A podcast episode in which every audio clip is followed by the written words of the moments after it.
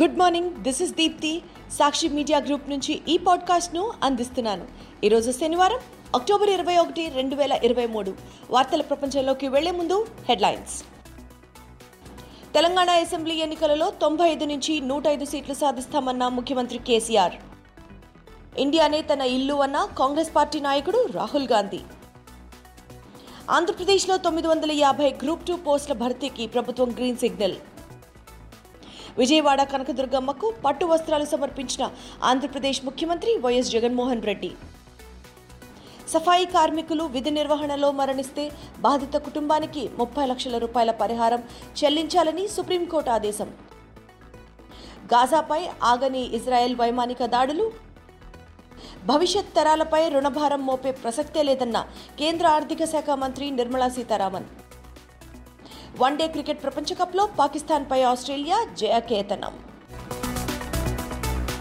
తెలంగాణలో ఈసారి అసెంబ్లీ ఎన్నికలలో తొంభై ఐదు నుంచి నూట ఐదు సీట్లు గెలుస్తామని ఈ విషయంలో తనకు ఎలాంటి అనుమానం లేదని బీఆర్ఎస్ అధ్యక్షుడు రాష్ట్ర ముఖ్యమంత్రి కె చంద్రశేఖరరావు పేర్కొన్నారు. రాష్ట్రంలో కరెంటు కష్టాలు తీర్చామని వ్యవసాయాన్ని స్థిరీకరించగలిగామని చెప్పారు. తాను ప్రాతినిధ్యం వహిస్తున్న గజ్వేల్కు చేయాల్సింది ఇంకా ఎంతో ఉందన్నారు. నియోజకవర్గంలోని ప్రతి గ్రామానికి గోదావరి జలాలను అందిస్తానని కొండపోచమ్మ సాగర్ మల్లన్న సాగర్ నిర్వాసితుల సమస్యల్ని పరిష్కరిస్తానని ప్రకటించారు. శుక్రవారం మేడ్చల్ జిల్లా అంతాయిపల్లిలోని ఓ కన్వెక్షన్ హాల్లో గజ్వేల్ నియోజకవర్గ కార్యకర్తలతో మంత్రి హరీష్ రావుతో కలిసి కేసీఆర్ సమావేశమయ్యారు. కాళేశ్వరంతో పాటు రాష్ట్రంలోని అన్ని ప్రాంతాలలో రిజర్వాయర్ల నిర్మాణం ద్వారా వ్యవసాయాన్ని సస్యశ్యామలం చేయగలిగామని ఈ సందర్భంగా చెప్పారు. ఇకపై నెలకో రోజు గజ్వేల్కు ఖచ్చితంగా సమయం కేటాయిస్తానని కేసీఆర్ హామీ ఇచ్చారు.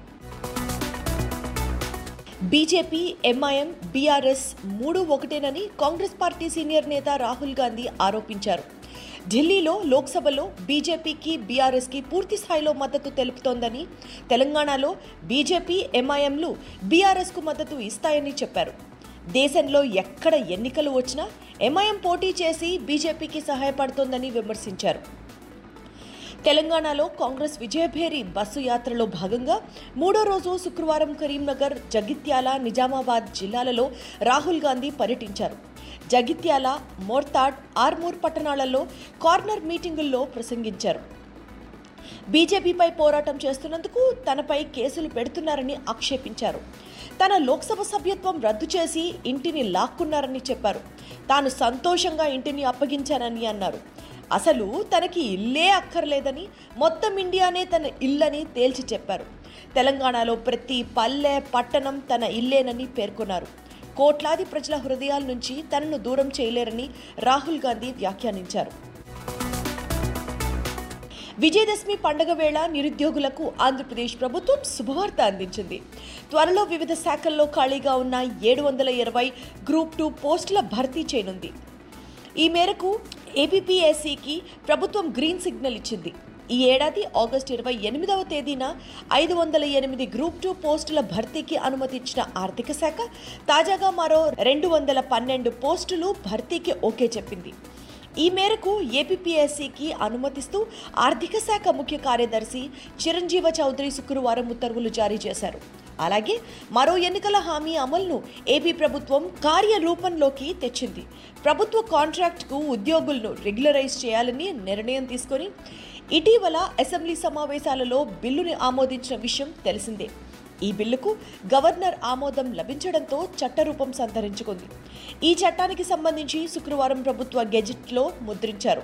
రాష్ట్ర ప్రభుత్వం వివిధ శాఖల్లో పనిచేస్తున్న కాంట్రాక్ట్ ఉద్యోగుల సర్వీసులను క్రమబద్ధీకరిస్తూ తీసుకున్న చారిత్రాత్మక నిర్ణయాన్ని రాష్ట్ర గవర్నర్ ఆమోదించడం ఆ వెంటనే ప్రభుత్వం గెజెట్ విడుదల చేయడంపై ప్రభుత్వ కళాశాల కాంట్రాక్ట్ లెక్చరర్లు జేఏసీ హర్షం ప్రకటించింది.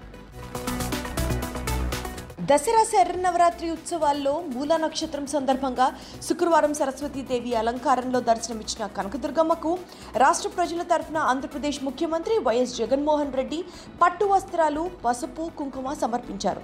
మధ్యాహ్నం మూడు గంటలకు ఆయన క్యాంప్ కార్యాలయం నుంచి ఇంద్రకీలాద్రికి చేరుకున్నారు. సాంప్రదాయ వస్త్రధారణలో వచ్చిన ముఖ్యమంత్రి వైఎస్ జగన్కు ఆలయం వద్ద వేద పండితులు పూర్ణ కుంభంతో స్వాగతం పలికారు. అనంతరం అమ్మవారి పట్టు వస్త్రాలు పసుపు కుంకుమలను ముఖ్యమంత్రి తలపై పెట్టుకొని మంగళ వాయిద్యాలు వేద మంత్రాలు మధ్య ఆలయంలోకి ప్రవేశించారు. అంతరాలయంలో శ్రీ సరస్వతీదేవిగా దర్శనమిస్తున్న అమ్మవారికి పట్టు వస్త్రములు సమర్పించారు. ఆ తర్వాత ఆశీర్వచన మండపంలో వేద పండితులు సీఎం వైఎస్ జగన్ను వేద మంత్రాలతో ఆశీర్వదించారు. అమ్మవారి తీర్థ ప్రసాదాలు చిత్రపటం అందజేశారు. దేశవ్యాప్తంగా సఫాయి కార్మికులు విధి నిర్వహణలో ప్రాణాలు కోల్పోతూ ఉండడంపై సుప్రీంకోర్టు ఆందోళన వ్యక్తం చేసింది. సఫాయి కార్మికులు విధి నిర్వహణలో మరణిస్తే వారి కుటుంబాలకు ముప్పై లక్షల రూపాయల చొప్పున పరిహారం చెల్లించాలని ప్రభుత్వాన్ని ఆదేశించింది.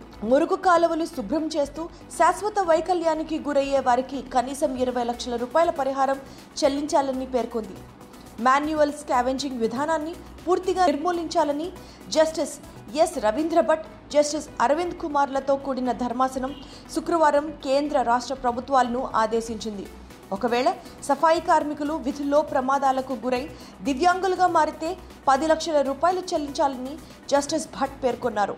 సఫాయి కార్మికులకు ప్రమాదం వాటిల్లకుండా ప్రభుత్వ విభాగాలు సమన్వయంతో చర్యలు తీసుకోవాలని సుప్రీంకోర్టు ధర్మాసనం ఆదేశాలు జారీ చేసింది.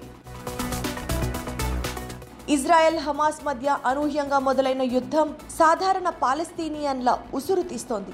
బతికి ఉన్న వారికి కడుపు నిండా అన్నం లేదు కంటికి నిద్ర లేదు. ఆకలి అగచాట్లే మిగులుతున్నాయి. శుక్రవారం ఇజ్రాయెల్ సైన్యం దక్షిణ గాజాపై విరుచుకుపడింది క్షిపణుల వర్షం కురిపించింది.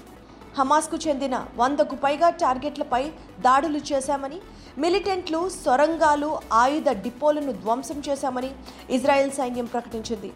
ఇజ్రాయెల్ హమాస్ యుద్ధం శుక్రవారం పద్నాలుగవ రోజుకు చేరింది. ఇరువైపులా ప్రాణ ఆస్తి నష్టం పెరుగుతోంది.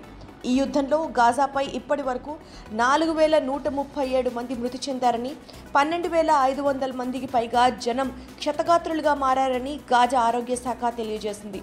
మరో పదమూడు వందల మంది ఇంకా శిథిలాల కిందే ఉన్నారని వారు బతికి ఉన్నారో లేదో చెప్పలేమని వెల్లడించింది. హమాస్ దాడుల్లో ఇజ్రాయెల్లో పద్నాలుగు వందల మందికి పైగా మరణించారు. దేశ ఆర్థిక స్థిరత్వం కోసం ద్రవ్యలోటును కట్టడి చేయడంపై ప్రభుత్వం దృష్టి పెడుతోందని కేంద్ర ఆర్థిక మంత్రి నిర్మలా సీతారామన్ చెప్పారు. భవిష్యత్ తరాలపై రుణాల భారం మోపకుండా చూపేందుకు తగు చర్యలు తీసుకుంటోందని ఆమె వివరించారు. శుక్రవారం కౌటిల్య ఆర్థిక సదస్సు రెండు వేల ఇరవై మూడులో పాల్గొన్న సందర్భంగా మంత్రి ఈ విషయం తెలిపారు. ప్రభుత్వ రుణ భారాన్ని తగ్గించుకునేందుకు తోడ్పడే చర్యలన్నింటినీ పరిశీలిస్తున్నామని ఆమె పేర్కొన్నారు. డిజిటల్ ఎకానమీ ద్వారా దేశీయంగా మరింత పారదర్శకత పెరుగుతోందని చెప్పారు. అందరినీ ఆర్థిక సేవల పరిధిలోకి తేవడంతో జన్ధన్ ఖాతాలు కీలక సాధనాలుగా మారాయని వివరించారు. వరుస ఓటముల నుంచి తేరుకున్న ఆస్ట్రేలియా ఆల్రౌండ్ ప్రదర్శనతో పుంజుకుంది. శుక్రవారం జరిగిన వన్డే క్రికెట్ ప్రపంచ కప్ పోరులో ఆస్ట్రేలియా అరవై రెండు పరుగుల తేడాతో పాకిస్తాన్పై ఘన విజయం సాధించింది. తొలుత ఆస్ట్రేలియా యాభై ఓవర్లలో తొమ్మిది వికెట్ల నష్టానికి మూడు వందల అరవై ఏడు పరుగులు భారీ స్కోరు చేసింది. Player of the match David Warner నూట ఇరవై నాలుగు బంతులలో నూట అరవై మూడు పరుగులు సాధించాడు. ఆ తర్వాత పాకిస్తాన్ నలభై ఐదు పాయింట్ మూడు ఓవర్లలో మూడు వందల ఐదు పరుగుల వద్ద ఆల్అవుట్ అయి ఓడిపోయింది. ప్రపంచ కప్లో శనివారం ఉదయం పది గంటల ముప్పై నిమిషాల నుంచి శ్రీలంక నెదర్లాండ్స్ మధ్య మధ్యాహ్నం రెండు గంటల నుంచి ఇంగ్లాండ్ దక్షిణాఫ్రికా మధ్య మ్యాచ్ జరగనుంది. ఇవి ఇప్పటి ముఖ్య వార్తలు. మరిన్ని లేటెస్ట్ న్యూస్ అప్డేట్స్ కోసం సాక్షి డైలీ సాక్షి టీవీ సాక్షి డిజిటల్ను ఫాలో అవ్వండి.